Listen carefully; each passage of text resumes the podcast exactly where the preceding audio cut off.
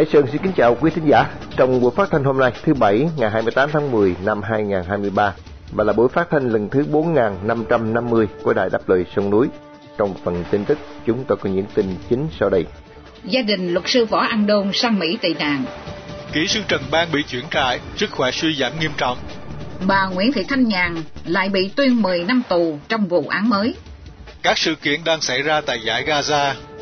Chi tiết các bản tin nêu trên sẽ được Mỹ Linh và Đồng Tâm gửi đến quý thính giả để mở đầu chương trình. Sau đó qua chuyên mục Thế giới tuần qua, Thạc sĩ Phạm Văn Nam sẽ đúc kết một vài sự kiện quan trọng xảy ra trong tuần. Giữa chương trình là chuyên mục Những vấn đề của chúng ta do Thái Hòa phụ trách. Khách mời tuần này là giáo sư Nguyễn Bá Lộc. Cả hai sẽ bàn về nền kinh tế của Trung Cộng đã bắt đầu đi xuống, thậm chí đang gặp rất nhiều khủng hoảng.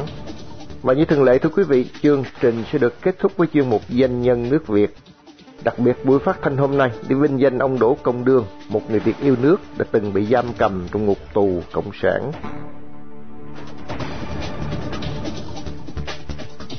Mở đầu chương trình, mời quý thính giả theo dõi phần tin tức sẽ được Mỹ Linh và Đồng Tâm trình bày sau đây.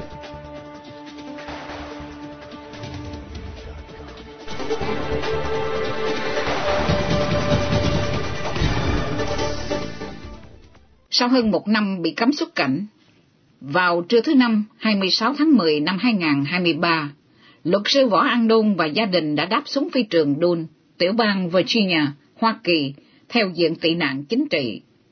Thông tin đầu tiên được cựu tàu nhân lương tâm Phạm Thanh Nghiên loan tải trên trang Facebook cá nhân khi gia đình ông Đôn vừa lên máy bay rời Việt Nam. Võ An Đôn là một luật sư nhân quyền, nổi tiếng vì tham gia bào chữa miễn phí cho nạn nhân Ngô Thanh Kiều bị công an đánh chết sau đó là các vụ bào chữa trong những vụ án chính trị như gia đình bà Cấn Thị Theo, ông Lê Thanh Tùng, Trần Anh Kim và một số người hoạt động nhân quyền khác. Năm ngoái, ông Đôn bị cấm xuất cảnh sau khi đã làm xong thủ tục gửi hành lý ở phi trường Tân Sơn Nhất. Trước chuyến thăm của Tổng thống Mỹ Biden vài ngày, Công an tỉnh Phú Yên mời ông Đôn lên làm việc và thông báo dỡ bỏ lệnh cấm xuất cảnh đối với ông. Vài giờ sau khi đặt chân đến Mỹ, ông Đôn viết trên trang Facebook cá nhân như sau. Sự thật thì họ, tức là Cộng sản Việt Nam, muốn giữ tôi ở lại Việt Nam làm con tin, để mặc cả với phía Mỹ.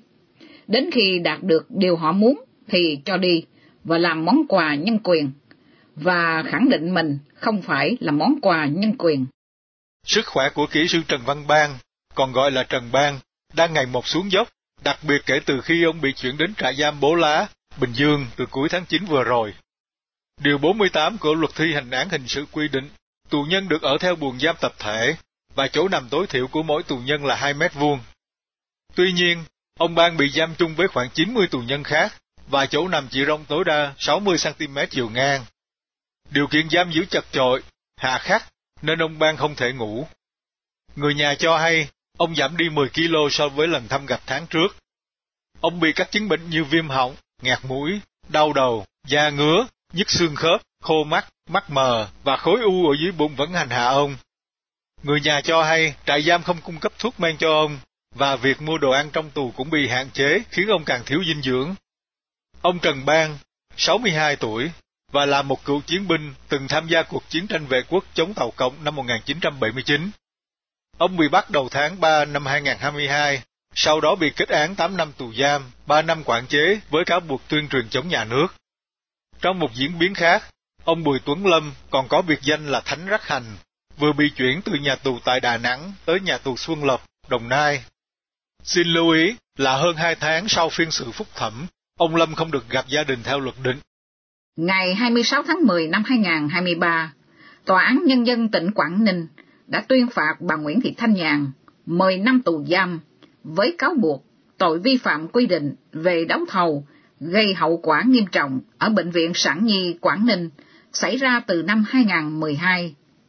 Đây là vụ án thứ hai Chủ tịch Công ty Tiến bộ Quốc tế, viết tắt là AIC, bị xét xử vắng mặt liên quan đến các sai phạm về đấu thầu.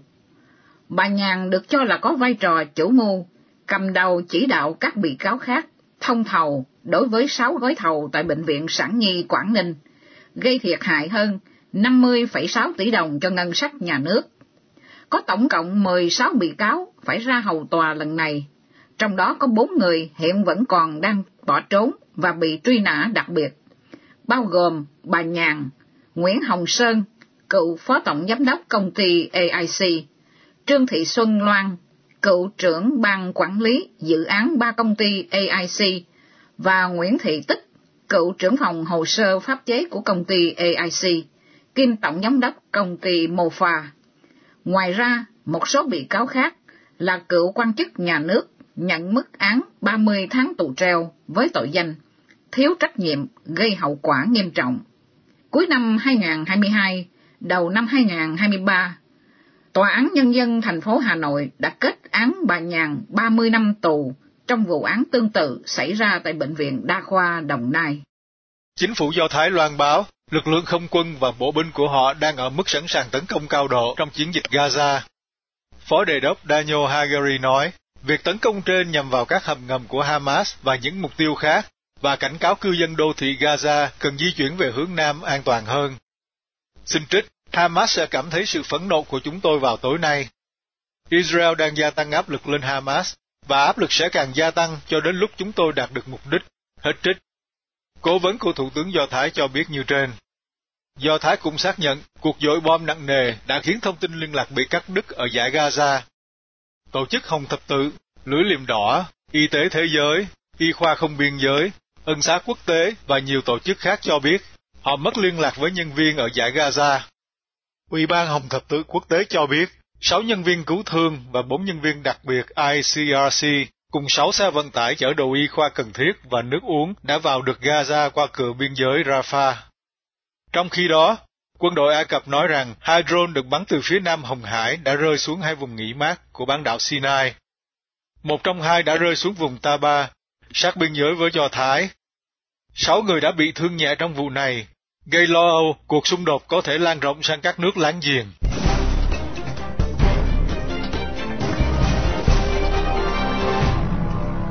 Liên tục chương trình, mời quý thính giả theo dõi chương mục Thế giới tuần qua do Thạc sĩ Phạm Văn Nam, nguyên Thứ trưởng Bộ Phát triển Kinh tế và Gia cư của tiểu bang Massachusetts đặc trách về thương mại quốc tế phụ trách. Vâng, Hải Sơn xin kính chào Thạc sĩ Phạm Văn Nam. Sau cùng thì dân biểu Mike Johnson đã được chọn làm Chủ tịch thứ 56 của Hạ viện hôm thứ Tư vừa qua. Liệu tân Chủ tịch Hạ viện Hoa Kỳ sau ông Kevin McCarthy sẽ làm việc ra sao trong những ngày tháng tới, thưa ông Nam? Xin kính chào anh Hải Sơn và quý vị khán giả của Đài Đáp Lời Sông Núi. À, thưa quý vị, ông Mike Johnson tương đối là một chính trị gia trẻ tuổi, cả tuổi đời lẫn tuổi đảng chính trị. Năm nay, ông mới 51 tuổi và được đắc cử vào Hạ viện Hoa Kỳ cách đây hơn 6 năm. Trước khi ông đắc cử vào chức vụ Chủ tịch Hạ viện Hoa Kỳ, chính trị gia đứng hàng thứ ba sau Tổng thống và Phó Tổng thống của Hoa Kỳ. Tuy vậy, thưa quý vị, trong khoảng 12 tháng tới, ông sẽ là một trong những chính trị gia có nhiều quyền lực nhất. Bên Việt Nam ta có câu thủ trưởng không bằng thủ kho. Chủ tịch Hạ viện Hoa Kỳ có quyền định đoạt ngân sách quốc gia. Như vậy, thưa quý vị, ông Mike Johnson là ai? Ông Johnson tự tả mình là một người theo đạo Thiên Chúa, một người chồng, một người cha, một người cả đời bảo thủ, một người là luật sư chuyên về hiến pháp và làm chủ của một cơ sở tiểu thương. Trong 6 năm qua, ông luôn phản đối quyền tự do phá thai cũng như các cuộc hôn nhân của những người đồng tính luyến ái. Ông có tiếng là một trong những người ủng hộ cựu Tổng thống Trump một cách rất là mạnh mẽ. Ông sẽ phải đương đầu với nhiều thử thách lớn. Trước hết là viện trợ quân sự cho cả Israel và Ukraine. Ông tuyên bố sẽ đệ trình một dự luật ngay lập tức để viện trợ thêm cho Israel 14 tỷ đô la.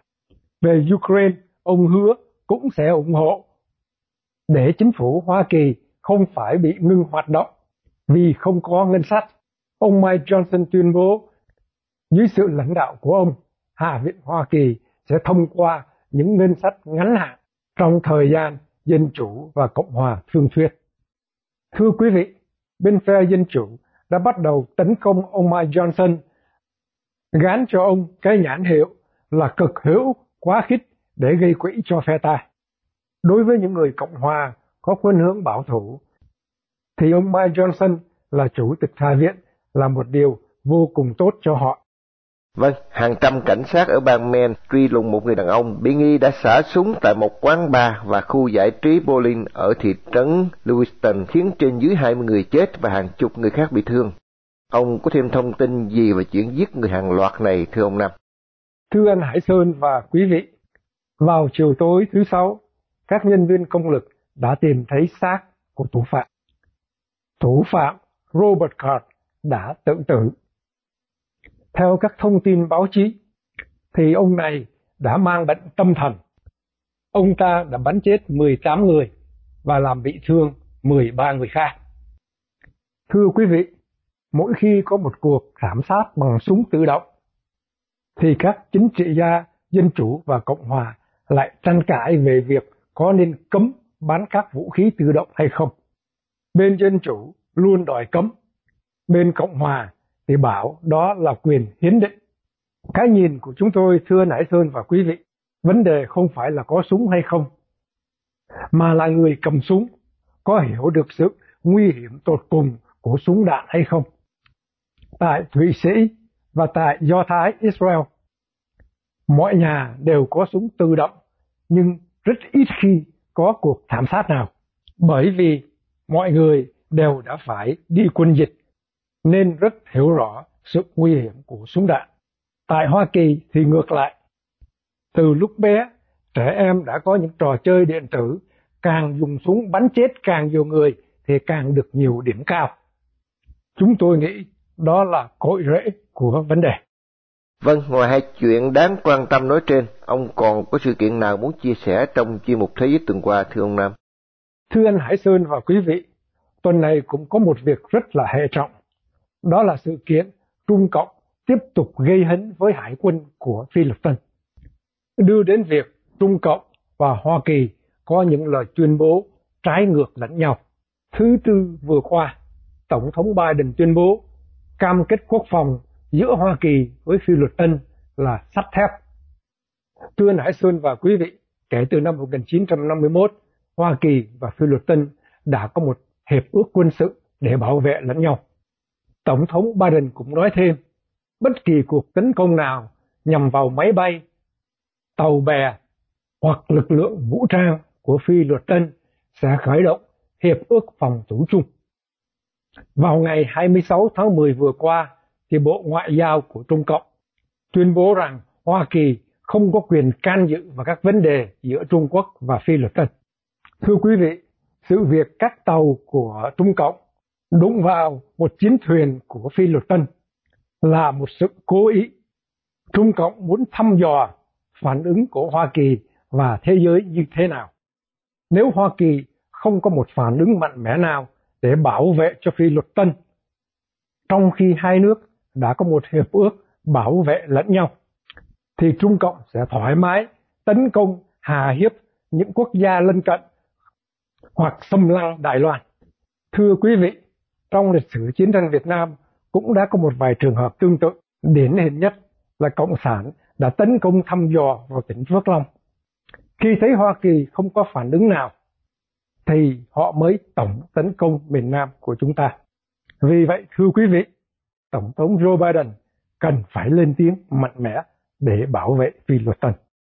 Vâng, rất cảm ơn Thạc sĩ Phạm Văn Nam đã dành thời giờ đúc kết một số diễn biến nóng nhất trong tuần qua để gửi đến thính giả đáp lời sông núi.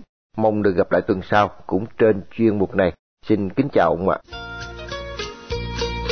Một cánh tay đưa lên, hàng ngàn cánh tay đưa lên, hàng vạn cánh tay đưa lên,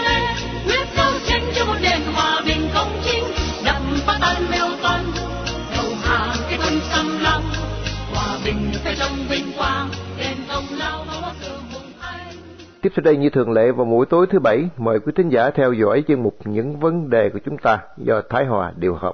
Xin mời anh Thái Hòa. Kính thưa quý thính giả đài đáp lời sông núi, như mọi người đều biết, trong vòng 40 năm qua, Trung Cộng đã phát triển kinh tế một cách thần kỳ. Từ một nước nghèo nàn lạc hậu, Trung Cộng đã tiến rất nhanh về nhiều mặt, kể cả về khoa học kỹ thuật và đã trở thành một cường quốc hạng nhì thế giới chỉ sau Hoa Kỳ. Nhưng chỉ trong mấy năm gần đây, nền kinh tế Trung Cộng đã bắt đầu đi xuống, thậm chí đang gặp rất nhiều khủng hoảng. Vì thế, để tìm hiểu sự suy sụp này của Trung Cộng, trong chuyên mục những vấn đề của chúng ta tuần này và những tuần sau, chúng tôi cùng đàm thoại với giáo sư Nguyễn Bá Lộc, một chuyên gia kinh tế, từng là hội trưởng Hội Khoa học Kỹ thuật Việt Nam tại Hoa Kỳ, hiện đang sinh sống tại Lido, Sài Gòn, thuộc Nam California, Hoa Kỳ. Trước hết, chúng tôi xin kính chào giáo sư Nguyễn Bá Lộc, rất thân hạnh được anh đến với quý thính giả của Đài Đáp Lời Sông Núi. Xin kính chào tất cả quý vị Đài Đáp Lời Sông Núi. Thưa giáo sư Nguyễn Bá Lộc, Trung Cộng là một nước đang phát triển rất nhanh, bỗng nhiên bắt đầu suy sụp trong những năm gần đây, đã lôi kéo sự chú ý đặc biệt của rất nhiều bình luận gia trên thế giới. Tại sao lại lôi kéo sự quan tâm của nhiều người như vậy thưa anh? Thưa quý vị, thưa anh Thay Hòa, khủng hoảng kinh tế như chúng ta biết thì nhiều nước có thể gặp cách này hay cách khác, nhưng mà trường hợp khủng hoảng kinh tế của Trung Cộng nó đặc biệt, nhất là trong thời buổi hiện nay là vì lý do thứ nhất, Trung Cộng có một mô hình kinh tế nó khác biệt mà đã phát triển rất cao trong 40 năm qua, rồi bây giờ đi sụp xuống, cho nên rất nhiều người chú ý tới tình trạng này. Lý do thứ hai là cái chính thể của Trung Cộng là chế độ độc tài sau chủ nghĩa, cho nên nó mang tính cách chuyên chính để quản trị vận hành cái nền kinh tế của nó, cho nên nó khác với hệ thống kinh tế tư bản chủ nghĩa.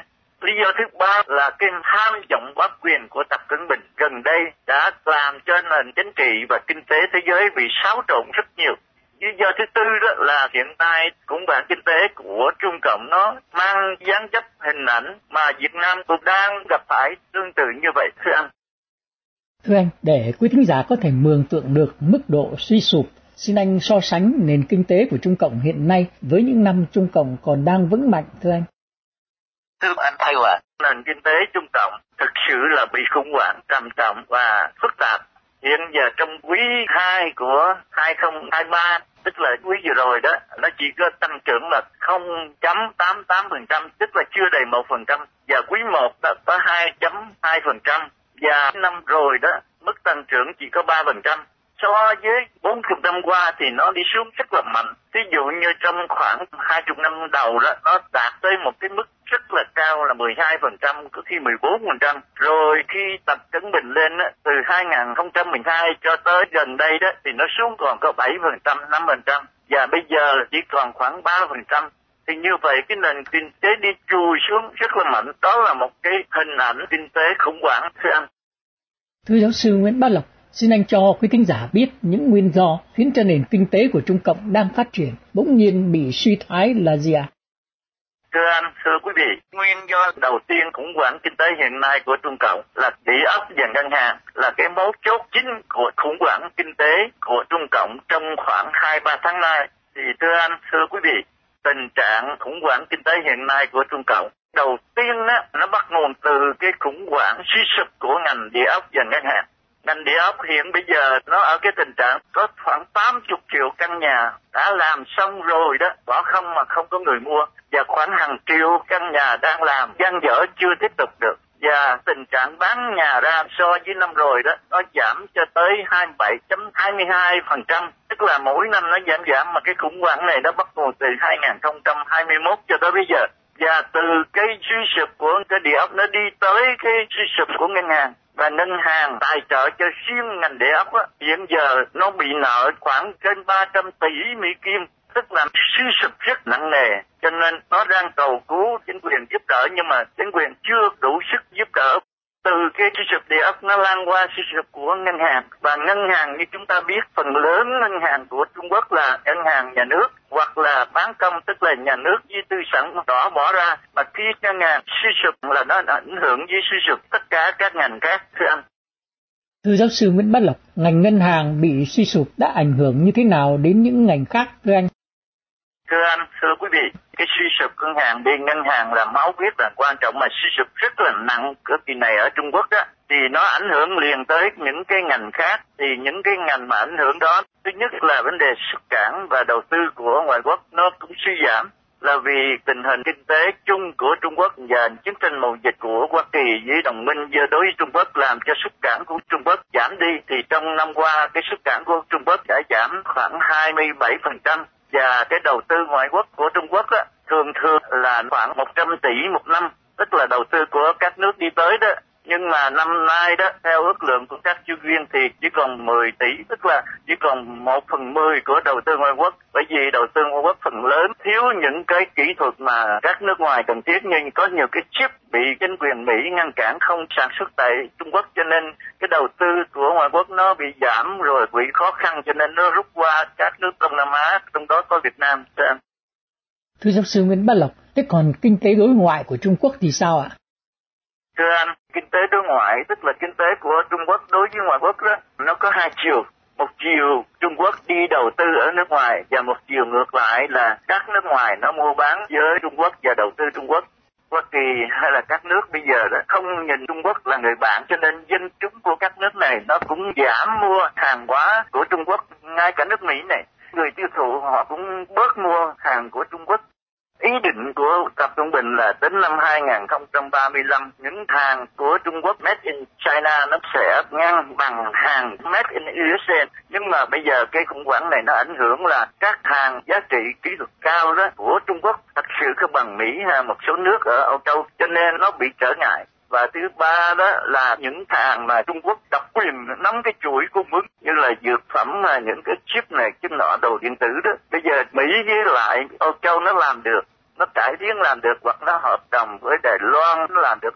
Chính cái đó cũng là một cái trở ngại từ bên ngoài tới làm cho cái kinh tế khủng hoảng mà tôi vừa nói trên nó thêm trầm trọng hơn, thưa anh.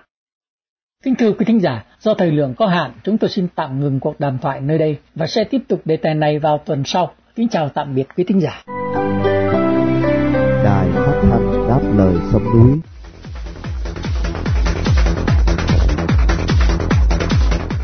Kính thưa quý thính giả, sử sách ghi nhận một vị vua lập nên nước Âu Lạc là tên nước thứ hai sau tên Văn Lang do các vua hùng khai sáng. Chính vị vua này đã thống lãnh dân quân Âu Lạc đánh tan đào quân xâm lược của Tần Thủy Hoàng vào cuối thế kỷ thứ ba trước công nguyên.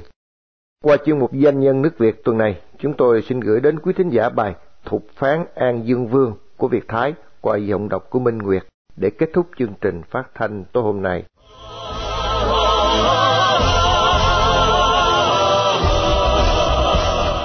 Ai về qua huyện Đông Anh ghé xem phong cảnh loa thành thục vương. Đó là hai câu ca dao từ ngàn xưa vẫn được truyền tụng đến ngày hôm nay. Trong Đại Việt Sử Ký Toàn Thư, tác giả Ngô Sĩ Liên dựa vào sách Liễm Nam Chích Quái, chép về An Dương Vương rõ hơn và tách ra thành một kỷ, gọi là kỷ nhà thục. Tác giả viết rằng, An Dương Vương họ thục, tên Húy là Phán, người ba thục, ở ngôi 50 năm, đóng đô ở Phong Khê, xây thành cổ loa vào thế kỷ thứ ba trước công nguyên, đổi quốc hiệu là Âu Lạc. Đến nay đã qua hơn 2.000 năm, nhưng thành cổ loa và vùng đất Việt tộc sinh sống vẫn còn nhiều dấu tích. Đó là những chứng tích cho thấy mối dây liên hệ giữa kinh đô Nam Bình với kinh đô Loa Thành của thuộc phán An Dương Vương khẳng định thuộc phán đã dựng nước Âu Lạc, đóng góp vào quá trình dựng nước trong giai đoạn đầu tiên của lịch sử Việt Nam. Vào thời kỳ Hồng Bàng, bộ tộc Âu Việt sống xen kẽ với bộ tộc Lạc Việt và có những mối liên hệ mật thiết. Cùng thời kỳ này bên Trung Hoa, Tần Thủy Hoàng đã gồm thâu sáu nước sau nhiều năm hỗn chiến với tham vọng xâm chiếm Bách Việt. Tần Thủy Hoàng đưa quân tiến đánh Âu Việt và Lạc Việt để mở rộng bờ cõi về phương Nam. Cuộc kháng chiến bùng nổ, mặc dù thủ lãnh Âu Việt bị giết chết, nhưng người dân Âu Việt và Lạc Việt không chịu đầu hàng và bầu thục phán làm tướng chỉ huy đánh đuổi giặc Tần. Đào quân xâm lược của nhà Tần do tướng Đồ Thư chỉ huy, đánh chiếm được nhiều vùng đất của Bắc Việt, sát nhập vào lãnh thổ Trung Hoa. Nhưng khi tiến quân vào lãnh thổ phía đông bắc nước Âu Lạc, quân Tần gặp phải sức kháng cự của đoàn quân kháng chiến do Thục Phán chỉ huy. Khi Đồ Thư đem quân tiến sâu vào đất Lạc Việt, đi đến đâu cũng thấy cảnh vườn không nhà trống do dân Việt phá bỏ theo lệnh của Thục Phán. Quân Tần lâm vào tình trạng thiếu lương thực trầm trọng, đến khi quân Tần kiệt lực thì đào quân Việt do Thục Phán chỉ huy bắt đầu xuất trận tấn công tướng đồ thư tử trận, quân tần hoang mang mở đường tháo chạy về nước. Sau khi cuộc kháng chiến đạt thắng lợi, hai vùng đất của người Âu Việt và Lạc Việt sinh sống kết hợp lại thành nước Âu Lạc. Thục phán lên ngôi tự xưng là An Dương Vương, đóng đô tại Phong Khê, nay là vùng Cổ Loa, huyện Đông Anh, Hà Nội. An Dương Vương cho tổ chức lại quân đội và xây dựng đất nước. Ông giao cho tướng Cao Lỗ xây thành Cổ Loa nhằm củng cố khả năng phòng thủ quân sự. Tục truyền rằng thành xây nhiều lần nhưng đều bị sụp đổ, sau đó thần Kim Quy hiện lên, bò quanh nhiều vòng dưới chân thành, nên An Dương Vương cho xây theo dấu chân rùa vàng, và từ đó thì thành không bị sụp đổ nữa. Cùng lúc, An Dương Vương cho phát triển lực lượng thủy binh và chế tạo nhiều vũ khí để gia tăng sức mạnh phòng thủ của Loa Thành. Di tích của thành Cổ Loa vẫn còn lưu lại cho đến ngày nay. Thành này cách trung tâm Hà Nội khoảng 20 cây số về phía đông bắc và đền thờ An Dương Vương cũng nằm ở trung tâm di tích này. Nhắc đến An Dương Vương, người Việt sẽ nhớ tới câu chuyện trọng thủy Mì Châu, tức kết cuộc bi thảm của đất nước Âu Lạc, bị triều đà thôn tính sau đó. Chỉ vì tình nghĩa vợ chồng, nàng công chúa Mì Châu đã đánh cắp các bí mật về hòa đồ và cách phòng thủ loa thành, là hai yếu tố quan trọng dẫn đến sự thắng trận của quân Âu Lạc. Có lẽ chính vì bi kịch quá lớn này mà người dân Lạc Việt và Âu Việt vẫn không ngừng nhắc nhở về câu chuyện trồng thủy Mì Châu suốt mấy ngàn năm qua. So với các truyền thuyết khác, có lẽ mối tình giữa hai người được nhắc nhở nhiều nhất trong văn đàn và dân gian Việt. Tuy nhiên, khi nói đến công chúa Mì Châu, các chỉ trích cũng chỉ đến mức phê phán sự nhẹ dạ, cả tin của một thiếu nữ dẫn đến thảm họa mất nước, và cuối cùng thì Mì Châu cũng bị An Dương Vương tự tay chém chết để chuộc tội với tổ tiên. Thế nhưng, Việt Nam ngày nay không chỉ có một mì châu dân hiến bí mật quốc gia cho Tàu Cộng, mà là cả một tập đoàn cai trị đã bí mật dân hiến toàn bộ đất nước cho phương Bắc, mà mật ước thành đô năm 1990 là một bằng chứng. Điều đáng buồn là đến nay, có rất nhiều người Việt vẫn chưa tin là chủ quyền đất nước đã rơi vào tay Tàu Cộng phương Bắc. Không lẽ phải chờ thần Kim Quy xuất hiện, chỉ thẳng vào mặt Tổng bí thư Nguyễn Phú Trọng và Tập đoàn Cộng sản Việt Nam bán nước, thì mới tin là giặc đang ngồi sau lưng bệ hạ hay sao?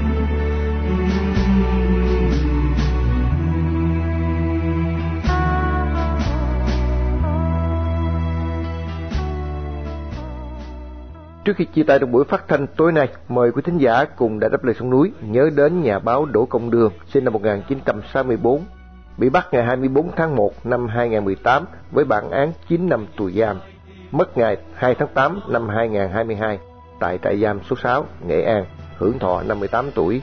Một người Việt đã bị nhà cầm quyền Cộng sản giam cầm trong ngục tù vì lòng yêu nước, lẽ phải và sự đóng góp tích cực vào tiến trình dân chủ hóa Việt Nam.